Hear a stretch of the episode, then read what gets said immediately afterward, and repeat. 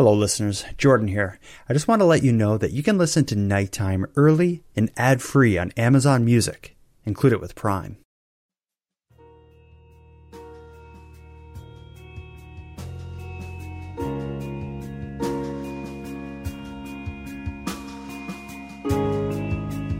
You are tuned to the Nighttime Podcast, focused on the fringe of Canada. I'm RCMP Constable Ray Shelton. I'm an investigator with KARE, which is mandated with investigating unsolved homicides and vulnerable missing persons. Right now, we're asking for the public's assistance, your assistance, in solving one such investigation. This is the missing persons case of Amber Tuccaro, a 21 year old female who went missing in August of 2010. On August 17, 2010, Amber flew from Fort McMurray to Edmonton with her female friend and Amber's 14 month old son. After arriving at Edmonton International Airport, the three booked into a motel room here in Nisku and spent the night. In the early evening of August 18, 2010, Amber left the hotel room to find a ride into the city of Edmonton. We know that Amber got into a vehicle with an unknown male. While in that vehicle, Amber received a phone call and through investigative means, we have obtained a recording of that phone call. That recording includes the voice of the unknown male driver of the vehicle. To date, that individual is unidentified.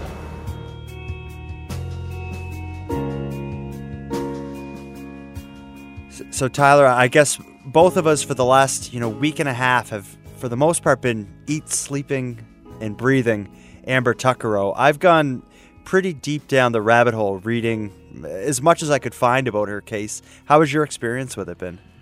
Yeah, I've pretty much done the same thing. Uh, I've gone down a rabbit hole, and then there's a lot of elements I think we need to talk about. Yeah, it's like when I first came to this case, all I really knew about it was it involved a missing person and that there was a phone call that was thought to have been, you know, a, recording made of her and likely her abductor or the person responsible for her death. Uh, and that was kind of how we were going into this. But then, pretty much as soon as we started, this case all of a sudden was back in the spotlight because some random person basically made a Facebook post, I believe, saying, you know, I know the voice in that recording, that it's my father and he's responsible for you know, Amber's murder is basically what he said. But we'll we'll we'll get into this. But it was just really weird to start researching a story and have the whole thing just kind of come alive again. It was it was really bizarre, but.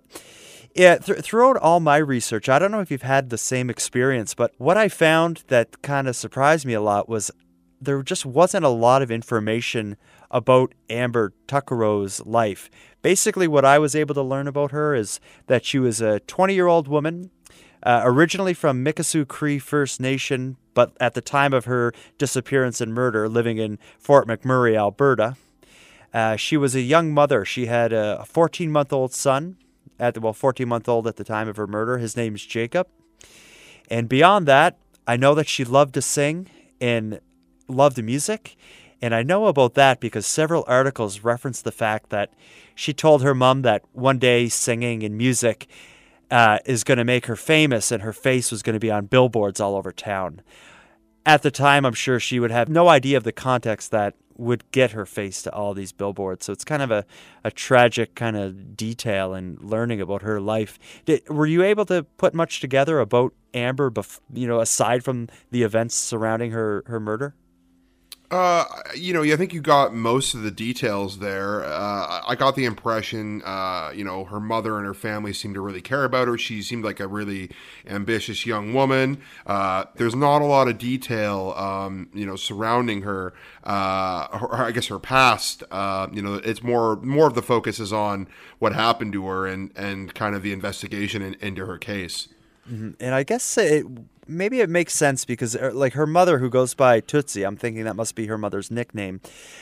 A lot of what's written and, and known about Amber came from her mother, whose motivation was getting the story out there, but also in doing so, getting the recording with the man's voice out there in hopes that somebody would identify that voice and, you know, and hopefully that would lead to information that would solve Amber's murder. But anyway, with that being Tootsie's motivation, I guess it doesn't really, it's not that relevant to share too many intimate details of Amber's background because it doesn't seem like anything about her had had come into play with this crime. It seems like what what what I've been able to learn about it, it seems like it's completely a crime of opportunity, and it could have been anyone who, you know, was the one thing that seemed to happen that put her at risk was the fact that she was likely hitchhiking. But anyway, we'll we'll get into that. But it just seems like any trouble Amber may or may not have had in her past didn't seem to come into play at all, regardless.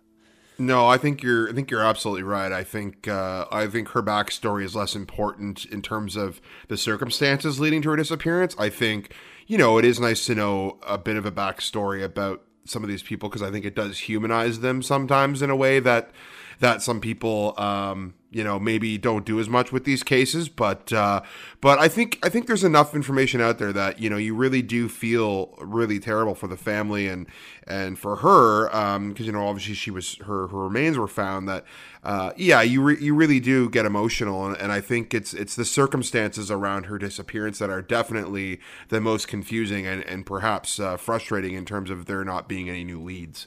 Yeah. Well, those disappearance, those details surrounding the disappearance. We'll get to that now. We'll, we'll, basically we've learned a lot about the story. We'll take some time and basically start at the beginning and go through it. Okay. So the the story of of Amber's initially her disappearance uh, begins on August seventeenth, twenty ten. 10 years ago at the time of our recording. Amber flew from her home in Fort McMurray, Alberta, to Edmonton, she brought along her 14 month old son, Jacob, and she brought a female friend along with the trip, uh, along for the trip. My understanding is they were going to spend the weekend in Edmonton and they were going to save some money by staying outside of the city. They stayed at a place called Nisku Palace Motel in a place called Nisku, which I believe is just outside of Edmonton. Uh, I think very close to the airport that they arrived at. Again, my understanding is they were there for a medical appointment. Did you encounter any information to tell you why they were there? I, I, had a hard time finding finding even that it was one article referenced a medical appointment that I could find. Yeah, it seemed pretty vague. Uh, it sounded like maybe just having a maybe for an appointment, also maybe just having a weekend in a in a in the big city. Uh, you know, Fort McMurray is not that large and doesn't have the same amenities or uh, liveliness that Edmonton would have. So to me, I got the impression it was more of a weekend away to get into the big city, whether it was for an appointment or to you know check out the sights of the city. I'm not exactly sure, but I would say I, I don't think there was any strange reason for wanting to go to Edmonton. I think it was like, let's get out of Fort McMurray and go to the city for a weekend and have a bit of a yeah. getaway. Maybe get some, maybe get some appointments or some other stuff out of the way. Um, but it seems pretty harmless, I think. Yeah, definitely. So they arrived on the 17th of August. It was the next day that Amber goes missing. So basically, what I understand was the next day, the 18th, in the evening around seven o'clock, Amber decided she wanted to, I guess, leave a little bit earlier than planned and get to Edmonton. So she left her son in the care of her friend and she decided she was going to hitchhike there. I found this part of the story a little weird. Like, I, as a father myself, I couldn't imagine doing that, but I guess eh, people live different lives and like I've never I I don't think I've ever hitchhiked before. So maybe I'm not the right person to know what's normal or not in this context. But regardless, on the 18th, Amber decided I'm going to go ahead. I'm going to hitchhike to Edmonton. My 14 month old son, Jacob, will stay with you, my female friend.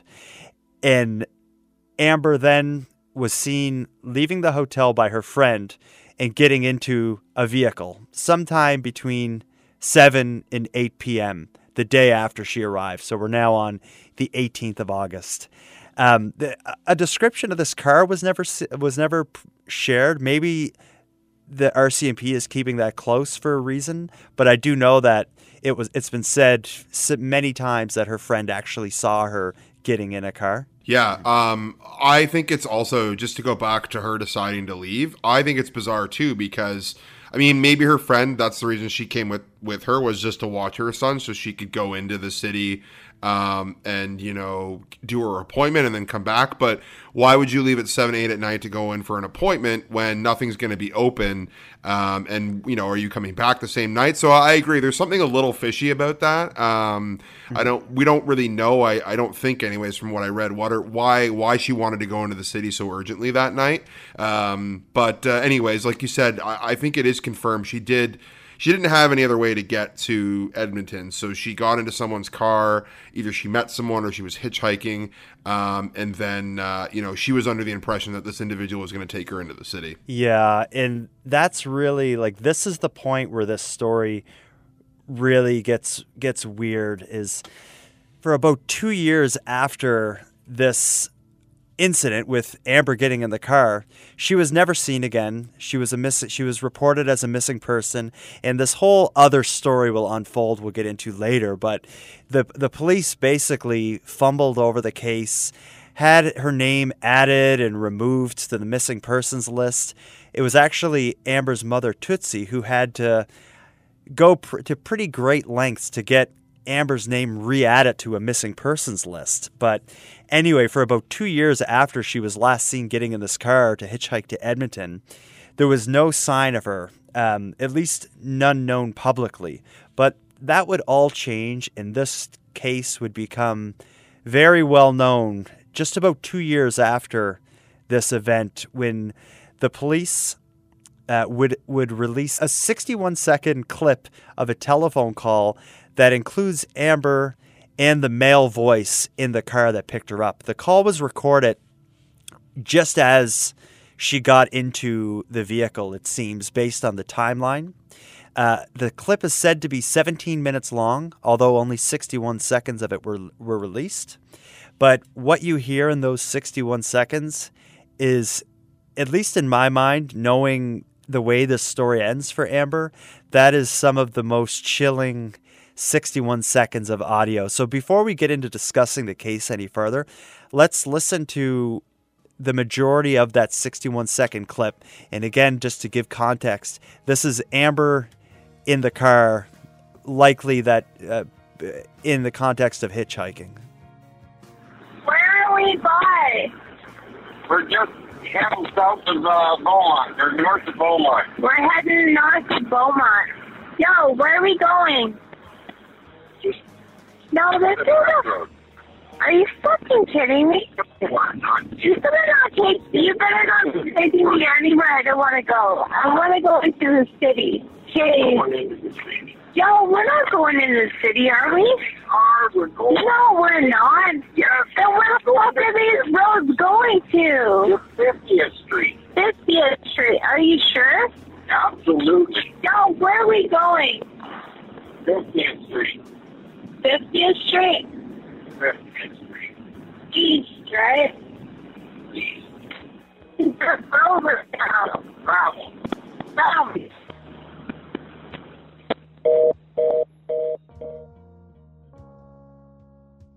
Knowing how this story ends, that that's a hard clip to to listen to.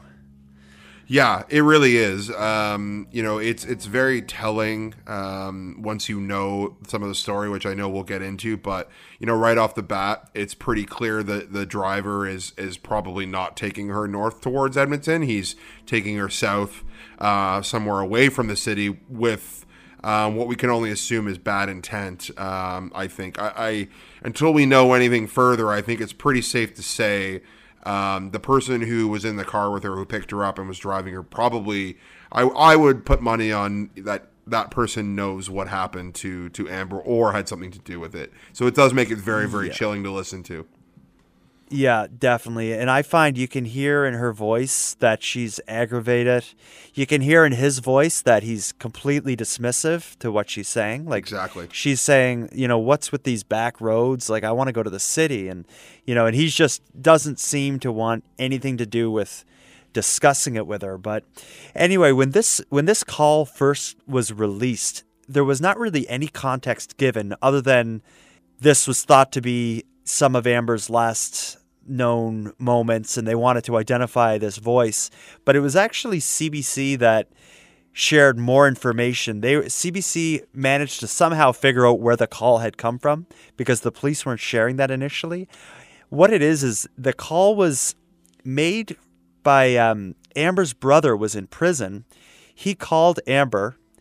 Uh, she must have answered the phone, but all calls coming and going from prison, from like the inmate phones, are recorded.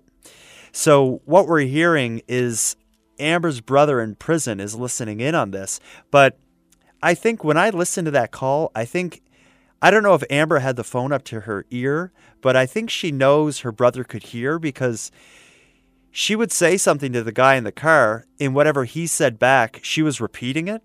Almost like if, if I was like say talking to you right now on the phone and I asked the person next to me, you know, what what's it like outside and they mumble to me, you know, the weather's good. I would say the weather's good.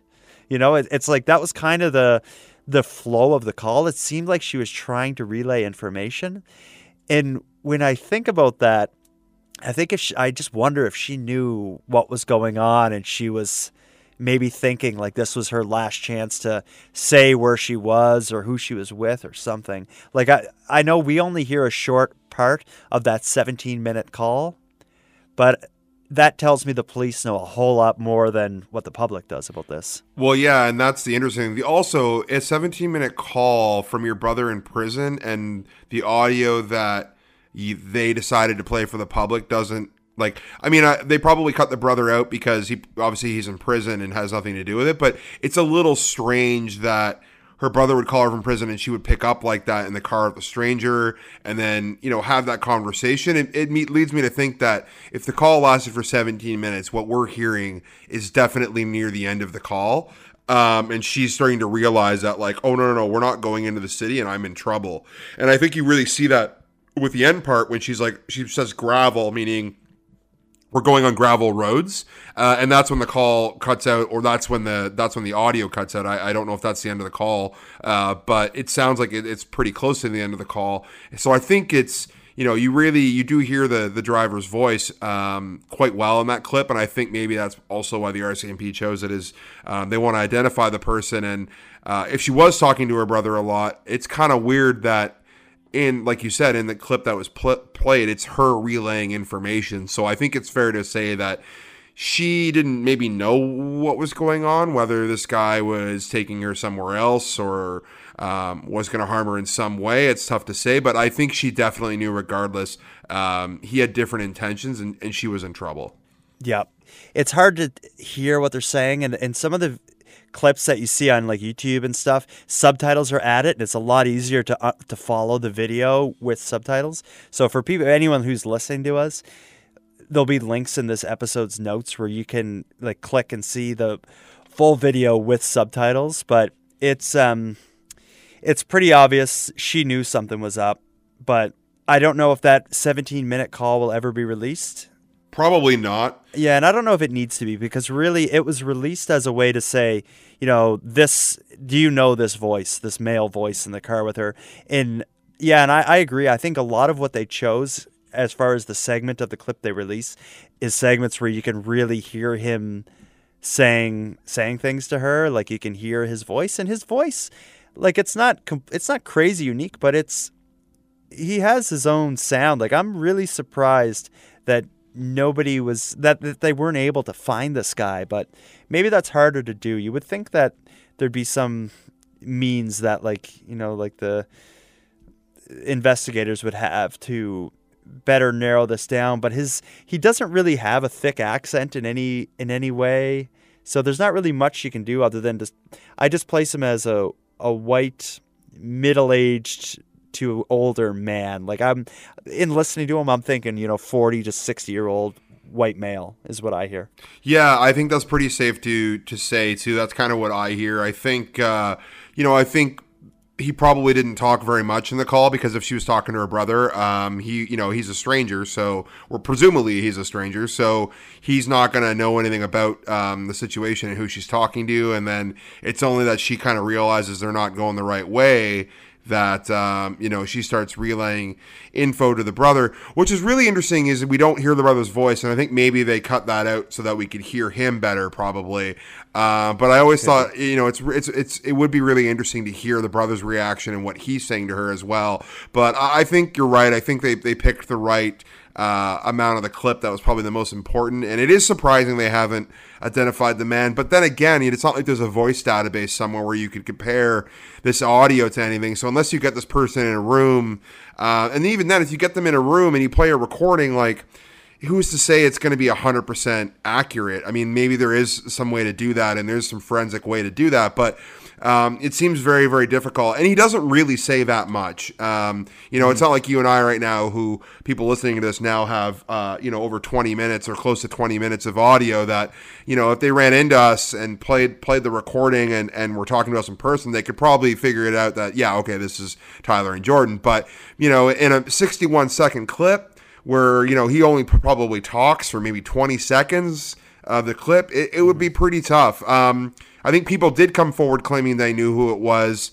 Um, before this latest person, um, and the police said that they investigated all of those um, leads and they, they turned up nothing basically. So I think some people did think they'd recognize the voice, but um, apparently it didn't lead to, to any solid leads or, or any suspects or p- people of interest anyway. Yeah, well, what I read actually is three different people came forward shortly after the release of this tape, all pointing towards the same guy. And they were, you know, they swore, like, we know this voice, we know the guy, he's from the area. But uh, the police very quickly ruled this person out. I don't know what what they did to rule this guy, this this man out, but they um, a lot of people point at the finger in one specific direction, but the police were confident that this wasn't the guy responsible.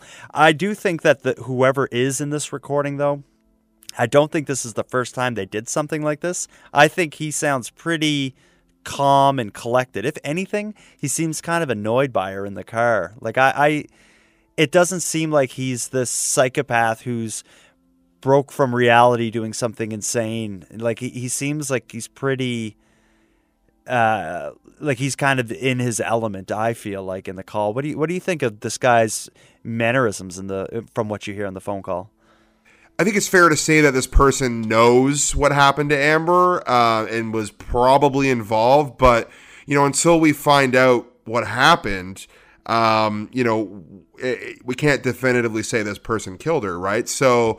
Um, that's kind of tough because again, there's not a lot to go off in the call. He doesn't really say much. Um, I think the one big thing is you can tell he's he's lying and deceiving her because I mean, within the first few seconds of the clip. I think it's like the first thing that he says in the clip is that we're going uh, we're going south, and then he's like, no, no, no we're going north towards uh, I think it's 50th Street, and uh, if you look at a map, uh, Nisku is actually uh, south of Edmonton, so when he said they were going south, he's they're actually heading away from Edmonton, uh, and then he corrects himself and says north, which is the direction he should have been going. So I think right away with that, and then you know when she says the gravel road, where are we going? Why are we taking back roads? Um, clearly he's he's not going the correct way, uh, and there's no reason for him not to. When you look at a map, the highway's right there. It's a straight shot into Edmonton. It's not it's not difficult to navigate, especially for a local. So I really get a, a sense that, like you said, maybe this person was in their element, um, had kind of nefarious purposes, and um,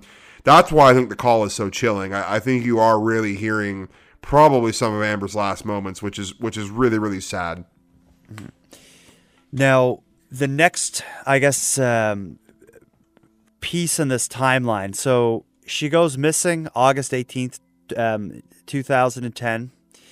Two years later, the police release this audio clip. Still, there's no sign of Amber. However, days after this audio clip is released, I, I don't know if it was exactly four days, I believe. I think it was, yeah, it was four or five days. It wasn't very long. Yeah. Regardless, after a very short amount of time, police do make a major break in the case when they find Amber's remains. Uh, Staff Sergeant Gerard McNeil, that's G E R A R D M A C N E I L. I'm the unit commander at KARE. Uh, I bring you here today, and I thank you very much for coming. Uh, the RCMP RCMP confirmed today the human remains found on a rural property near Dubuque, Alberta on Saturday, September 1st, 2012 are those of Amber Alyssa Tuccaro, who has been the subject of an RCMP missing person investigation since her disappearance in August 2010. There is no connection between the latest discovery and the audio tape we released last week. What did lead you here, if you can say? Yes, a group of uh, people were here horseback riding, and uh, they were on the trails near here, and they looked down and they appeared to see human remains. It was in fact a skull. Uh, they went to their residence and immediately contacted the RCMP at Leduc. How would you describe the area that we're in here? Is this a secluded spot? Is it uh, heavily wooded, or?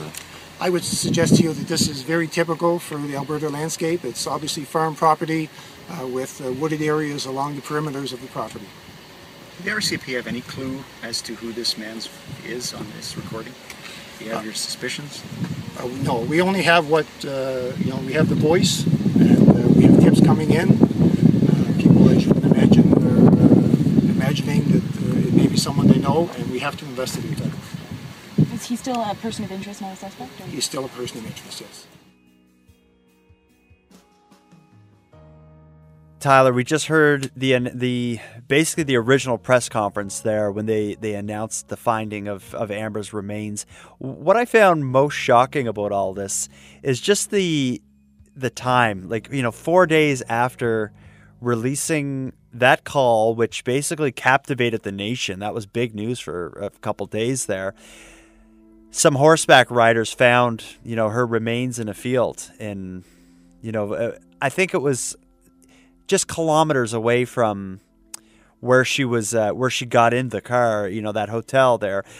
Another thing as well is like the the getting back to that phone call we heard 61 seconds of a 17 minute call. What i've seen um, written in multiple places is that where her body was found was about a 17 minute drive from the uh, where she got in the car outside the hotel. So i think it's pretty safe to say that she was found very she she was found where her life ended right after that phone call ended is what I think happened. What are your thoughts on that? Yeah, I think it's pretty safe to say you just look at a Google map and you look how far Nisku and Leduc is, and it's like yeah, it's roughly a twenty minute drive. Um, so yeah, I think I think that's very fair, and I think when you see that and you know that, then you listen to the call. That's what's really uh, ominous and, and scary is that uh, you are literally probably listening to some of the last words she ever spoke. Yeah. And the case at this point, unless there's a lot more behind the scenes happening, not much has changed. There hasn't been much progress in the case.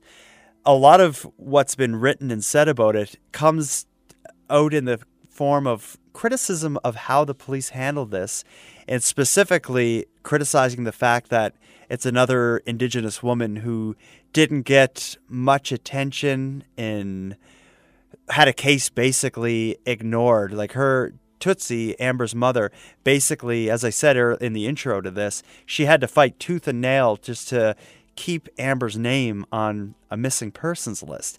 Apparently, what I read is that the police, they just would never, didn't seem to really be taking it seriously after her disappearance, they assumed she was like partying in Edmonton and living on the streets, and she'll call eventually. But her mother, from the very beginning, knew that there was, you know, there was no chance that Amber was going to leave her her son behind with a friend and just just take off.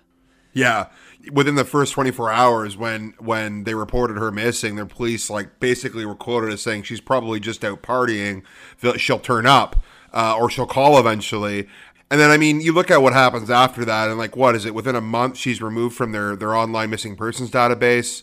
Um, yeah, which is just bizarre. Yeah, and then after nine months, they they allegedly or apparently destroyed all of her belongings from the hotel room without catalog cataloging them into evidence or giving them to family. Like, I, I really think the investigators, the initial investigators especially, um, really, really dropped the ball here uh, in a really mm-hmm. terrible way. And um, you know, I think it's it is easy to suggest that um, you know this is just another incident of the RCMP not potentially caring about another missing or murdered Indigenous woman. Um, I don't know if it's I don't know if this is you know I think there probably is a bit of a systematic problem, but it, to me it sounds like uh, at a very basic level these investigators were pretty incompetent um, early on, and I think that probably stalled and really was a detriment to the investigation as a whole. I don't know what you think, but I I, th- I get the I get the feeling that if they had done a better job uh, from the very beginning,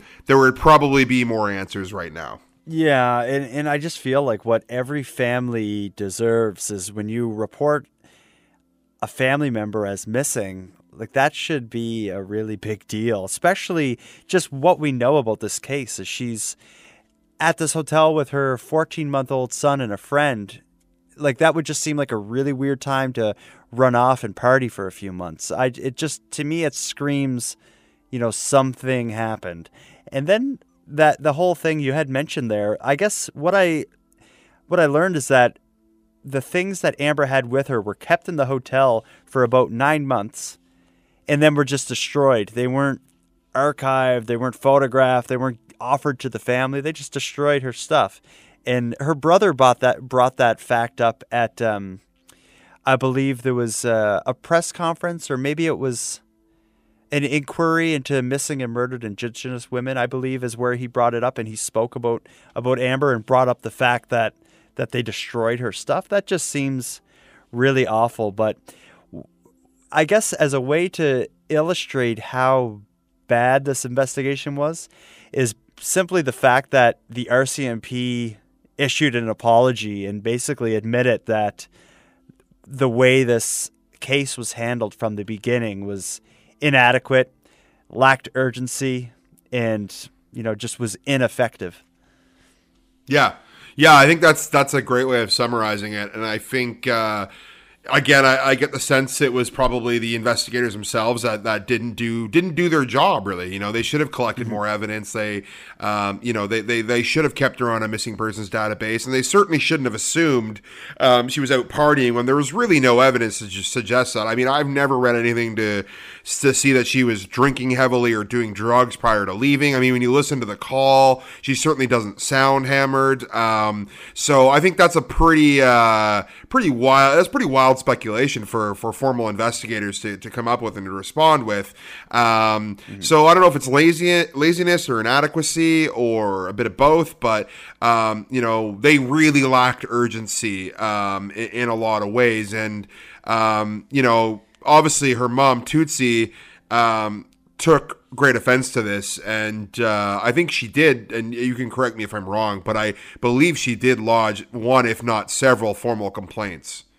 Yeah, and I, well, I think it was those complaints that that led to, I guess, an investigation internally, and then the subsequent apology. But the apology um, didn't do much. I don't. I've watched a lot of news clips and videos uh, while we've been reading about this and researching it, and I saw several where um, shortly after getting the apology, uh, Amber's mom Tootsie basically uh, just was not having it. Like she didn't uh, she didn't seem very moved by the RCMP's apology. But I guess it's hard to um, it would be hard to accept an apology when the apology is for like sorry we didn't you know do the right thing and weren't able to you know solve your and maybe not able to solve your daughter's murder because of it. That's a pretty big thing to say you're sorry about.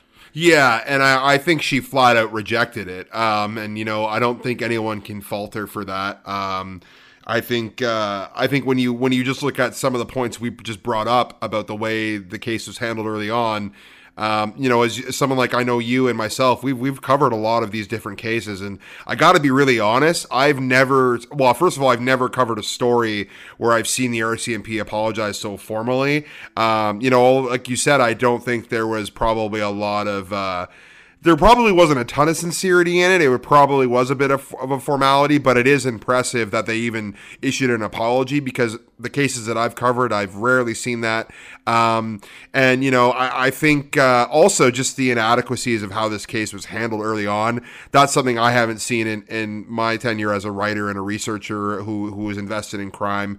Um, so, it is it is shocking and I, and it's frustrating for for myself who is just an observer. So I can't imagine how her mother and family would feel. It would be infuriating. I would I would imagine. Yeah, and uh, I think a, a lot of the reason they would never apologize is it really sets them up for a lawsuit. And I don't know if that's ever happened, but by them apologizing, and kind of accepting that they failed in their duty to, you know, properly handle this file in this case, it seems like they're really open for a pretty intense lawsuit. And I, d- I don't know if that's happened or will happen. Maybe there had to be something done behind the scenes before they would apologize to, you know, get them out of that situation. Cause, but like in a lot of cases, I'm thinking that's why we don't see apologies is because you don't want to, you know, um, admit an error and then find yourself sued. But Yeah, and I'm not Yeah. sure exactly how that works with with law enforcement uh, and whatnot, but uh,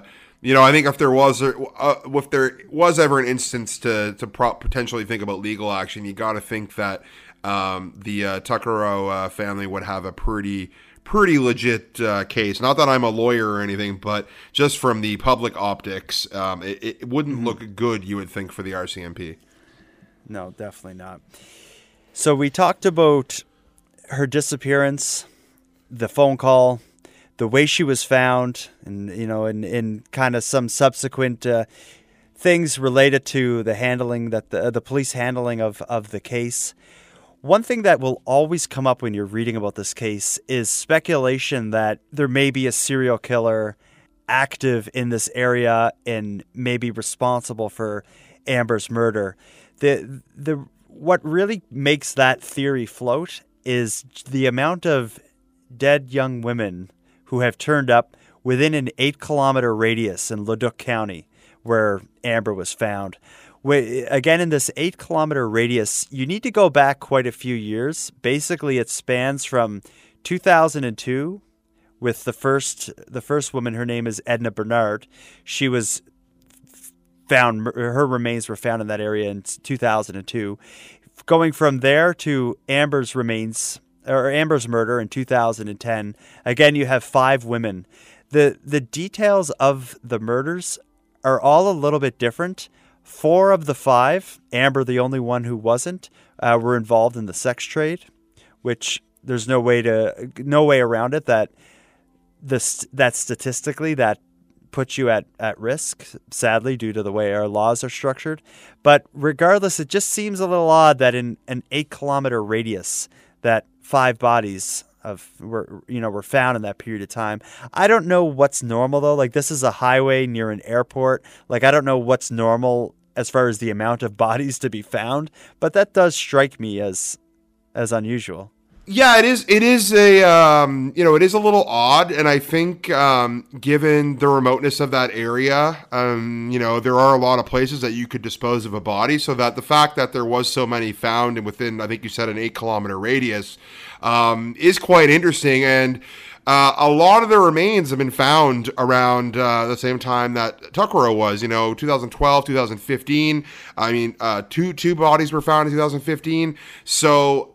I think putting a theory out there that um, there is a serial killer or there or there are multiple serial killers probably isn't um, unrealistic or unfounded uh, to some extent. I don't know. What do you think about that theory? Man, I think I totally think that it holds water. The main reason being, again, th- there's the coincidence of this many women being found in this small area in a rural spot. But more than that, I think it's just the guy's tone in that call. Like to me, he sounded way too comfortable in like kind of aggressively misleading her and being evasive when she was asking him where she was going and stuff like that just seemed like I, I believe he picked her up with the intention of getting somewhere private and doing something horrible to her. And if that person unless he just happened to be passing through and decided to do this as he passed through, I like if he lives in that area, I can't imagine that's his first time that he did it. Maybe it was his last maybe it was his last time because this case got so much publicity. Yeah, it could be. I mean, that's that's another interesting, um, you know, tidbit as well. Was this the last time? Um, you know, it did get a lot of attention. It's too bad some of these other cases maybe didn't get the same sort of attention. But uh, I think there's definitely some credence to uh, one or two people being involved in some of these disappearances and, and these murders. Um, you know, I think it kind of, you know what it reminds me of? It reminds me of the Highway of Tears a little bit. Um, you know, in that there's been a lot of missing women, uh, a lot of missing Indigenous women, uh, not just Indigenous, but a lot of them Indigenous. Uh, and it seems like in this part of uh, Alberta, there's there's been quite a few as well. Uh, and there's been theories up at the Highway of Tears that it's one or two people, or again, I could see you know it's a big it's a there's a big highway that runs from Leduc uh, through Nisku into Edmonton. So maybe there's transient people. Um, who come and go through there and and you know they prey on opportunity. I mean that's something that I could certainly see being a possibility. I mean, I don't. I'm pretty sure that if she'd gotten in a truck that night, like a really big 18 uh, wheeler, that um, her friend would have noticed that. Um, so it doesn't sound like the trucking theory that is kind of a theory on the Highway of Tears maybe um, applies here. But I mean, we can't really rule it out, can we? We don't know enough um, to really to really say. I think what we can say is that there have been a lot of missing women um, found in this area. And actually, I was going to ask you because I don't know this. Do you know how many of the women um, that were found around Leduc were were indigenous? I believe um, four of the five. Wow. Well, Were- were, that's I believe. that's really sad, but also uh, really interesting because uh, that's like I said, that kind of is very similar to what's gone on along the Highway of Tears uh, in northern BC. So. Um, yeah, I, I I don't know. I, I would probably lean towards suggesting that it's the, all five women were not murdered by different people. I, I would say there's um, probably a pattern, um, and uh, if someone could kind of crack that and figure out, um, you know, what they maybe all had in common, that might shed some light on this as well. I believe that the person on the phone call killed Amber, and I just do not believe that this was the first or last, first and or last time that he did it. So the fact that there were other bodies found in that area, it just seems likely that this same voice was involved in some or all of them. That's that's the way I see it. But the, I'm sure the police know a lot more. They have 17 minutes of that call as opposed to the 61 seconds that we have. Uh, and who knows? Like behind the scenes, these cases could have other suspects that they know uh, are unrelated to Amber. So uh, it's all speculation. But I am certain that this person did it, and it wasn't their first time. There's just no way. He's he's too comfortable in what he's doing. Yeah, and I think one last thing, uh, you know, and this is maybe again a lot, a lot of this is conjecture, but if you, you know, when I pulled up a map of where Nisku was, because I, or even Leduc, I, I had no idea. Like I knew it was near Edmonton, but I'm not from Alberta. I haven't been to Edmonton, so I pulled up a map, and then as I'm looking at it, even right now, if you kind of pull out from the Nisku Leduc area and look at how remote and isolated a lot of these communities are around, you know, northern Alberta. I mean, who's to say that there's not more remains that investigators people haven't found that could be linked to the same people? Like it's not like this is a heavily metropolitan populated area. It's outside of a big city and the next biggest city is like uh, like kilometers hundreds of kilometers south red deer alberta. So um, i think it's totally possible that this c- could be um, you know it could be an area that some people go to try and find crimes of opportunity it's remote um, there's a lot of probably young transient people that go through there. Um, again, conjecture, but I, I don't think it can be ruled out. And I, I do think the geography is important. Yeah, and it's like Amber. She was there for two years before anyone had found her, and she's only you know a short drive away from the hotel she was staying at.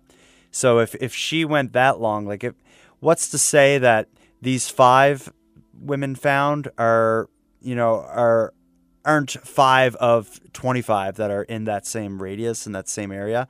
So it's yeah i, I don't know. I, I think it's it's hard to to decide what's what's happening but again i'm just confident that this guy did it and has done it before. Um now the what we should get into i suppose is this new lead which kind of came out and didn't really go anywhere but basically the story is some person basically created a Facebook post stating that they're um they they haven't been in touch with their dad for years, but they know their dad is the person respond the person recorded in this audio uh, in the phone call with Amber. Uh, they made that post very quickly. The post just blew up, basically went viral, being shared, and people discussing it.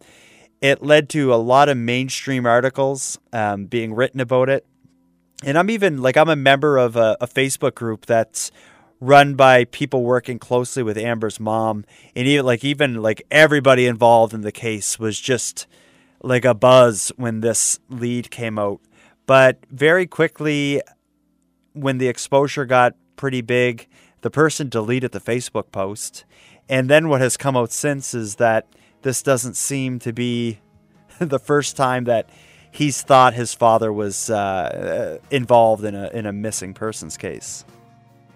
RCMP are investigating a tip from a man who believes his father was involved in the death of Amber Tuccaro. Police confirmed they were investigating after the man made the claim in a widely circulated social media post. It has since been taken down. The man alleged his father may also be involved in a number of other missing persons files, though RCMP say many of those cases have already been solved. That's a pretty bold statement to make and claim to make. But at the same time, this is a high profile case, and there's no way around the fact that people try to include themselves in these stories for I don't know why, but for a variety of reasons. So whenever you take, you know, the the big story like JonBenét Ramsey or something, people just seem to pop up out of nowhere and try to find a way to, you know, um, involve themselves in it. So I'm not saying that's what he did, but I would just I would by default have some doubts just because I would fear that that could be someone's motivation. Yeah, and what I um, what I'm starting to see uh, the more I, I talk about these missing persons cases and and these these murders and these crimes is that sometimes this public information that becomes public really quickly like i like what you said about why didn't this person go to law enforcement first because i actually think if this person isn't telling the truth or maybe they think they're telling the truth but they're just wrong I mean, this could be actually more harmful to to this investigation than it could do any good. I mean, that's assuming that you know what what he's claiming with his father isn't true. Uh, it could be. We don't know. Um, but it doesn't sound very promising. But I guess what I'm saying is that a lot of these things. Um, people seem to post these accusations or these theories on on Facebook and social media, and I don't know. Sometimes I, I it actually kind of irks me a little bit because I'm like, you know, if you think you actually know something and it's not just um, you know, you spouting some theory based on the limited research you've done, you know, you should be going to law enforcement and you should be going to people who are responsible for investigating these things. I can maybe understand how, in this case, given the, the, public nature of which the RCMP has admitted um, some mishandling of this case, maybe why someone would be hesitant. But I still personally believe um, that it's not it's not us as citizens' place to um, take new information and interpret it uh, to help solve these crimes. I think that's the job of law enforcement. Um, you know, we have the responsibility to spread the information as accurately as possible in hopes that. Um, you know, we can share information and that people can become educated and aware and, and hopefully, you know, help break a case open. I mean, that's the journalist in me talking, but um, yeah, I, I, do think um, I understand the hesitancy perhaps, but I, I still think this person should have, like you said, gone to the police first. Yeah, and we don't know that they didn't. True, maybe that's the a good police point. Didn't take them.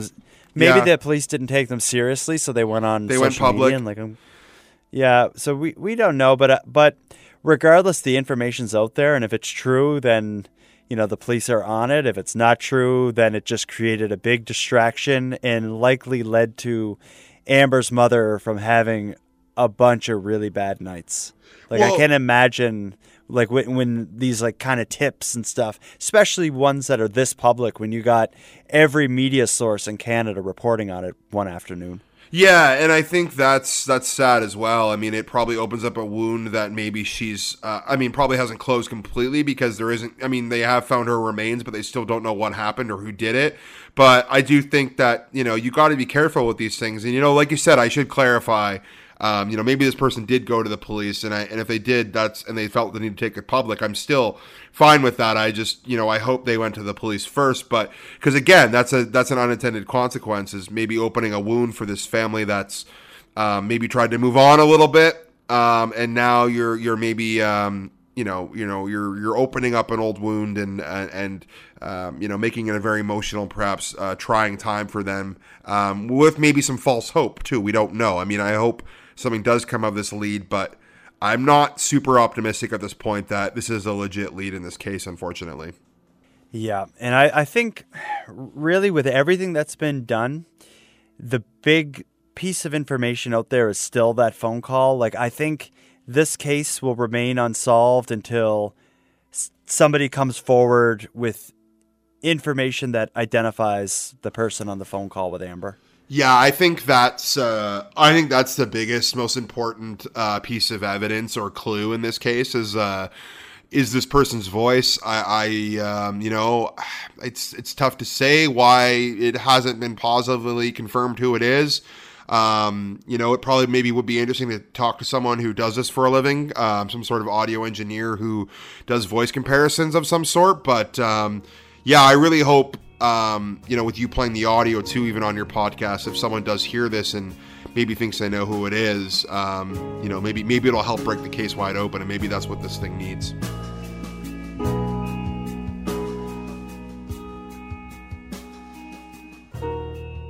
I want to thank you for joining Tyler Hooper and I in this discussion surrounding the still unsolved murder of Amber Tuccaro.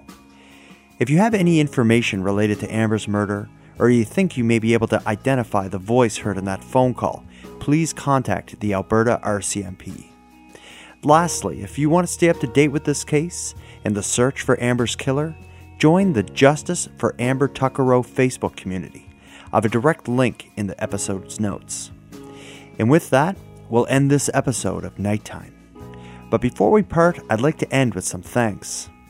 First, a huge thank you to our guest Tyler Hooper for again joining me on Nighttime to discuss one of Canada's many dark stories. Tyler, I'm proud to have had you on the show so many times, and I look forward to when we next do this again. Now, for anyone out there who wants more nighttime, let me suggest the premium feed. For about the price of a cup of coffee, you can access ad free, early releases of the episodes as well as the Nightcap After Show, in which I and a guest climb a bit deeper down the rabbit hole. You can access the premium feed by visiting patreon.com slash nighttime podcast. And with that said, I'd like to thank the new members of the group Joe, Andre, Shelby, and the ladies on the Not Having It podcast. Thank you for your generous support. And for anyone else who'd like to support the show but can't help financially, you can give me a big hand by telling your friends about Nighttime and leaving a positive review on Apple Podcasts or whichever equivalent you use. If any of you listening want to stay up to date with my activities on and off the show, follow me on Facebook, Twitter, and Instagram. I use the handle at Nighttime Pod. And if you have any story ideas or want to give feedback on the show, I'd love to hear from you at nighttimepodcast at gmail.com. And until next time, take care of each other, hug your loved ones tight, and let me know if you see anything weird. Where are we by? We're just heading south of uh, Beaumont, or north of Beaumont. We're heading north of Beaumont. Yo, where are we going? No, this is a... Are you fucking kidding me? You better not take. You better not be taking me anywhere I don't want to go. I want to go into the city. Jeez. Yo, we're not going in the city, are we? No, we're not. Yes. Then what, what are these roads going to? 50th Street. 50th Street. Are you sure? Absolutely. Yo, where are we going? 50th Street. 50th Street. 50th Street. East, right? Over town. Bravo. Bravo.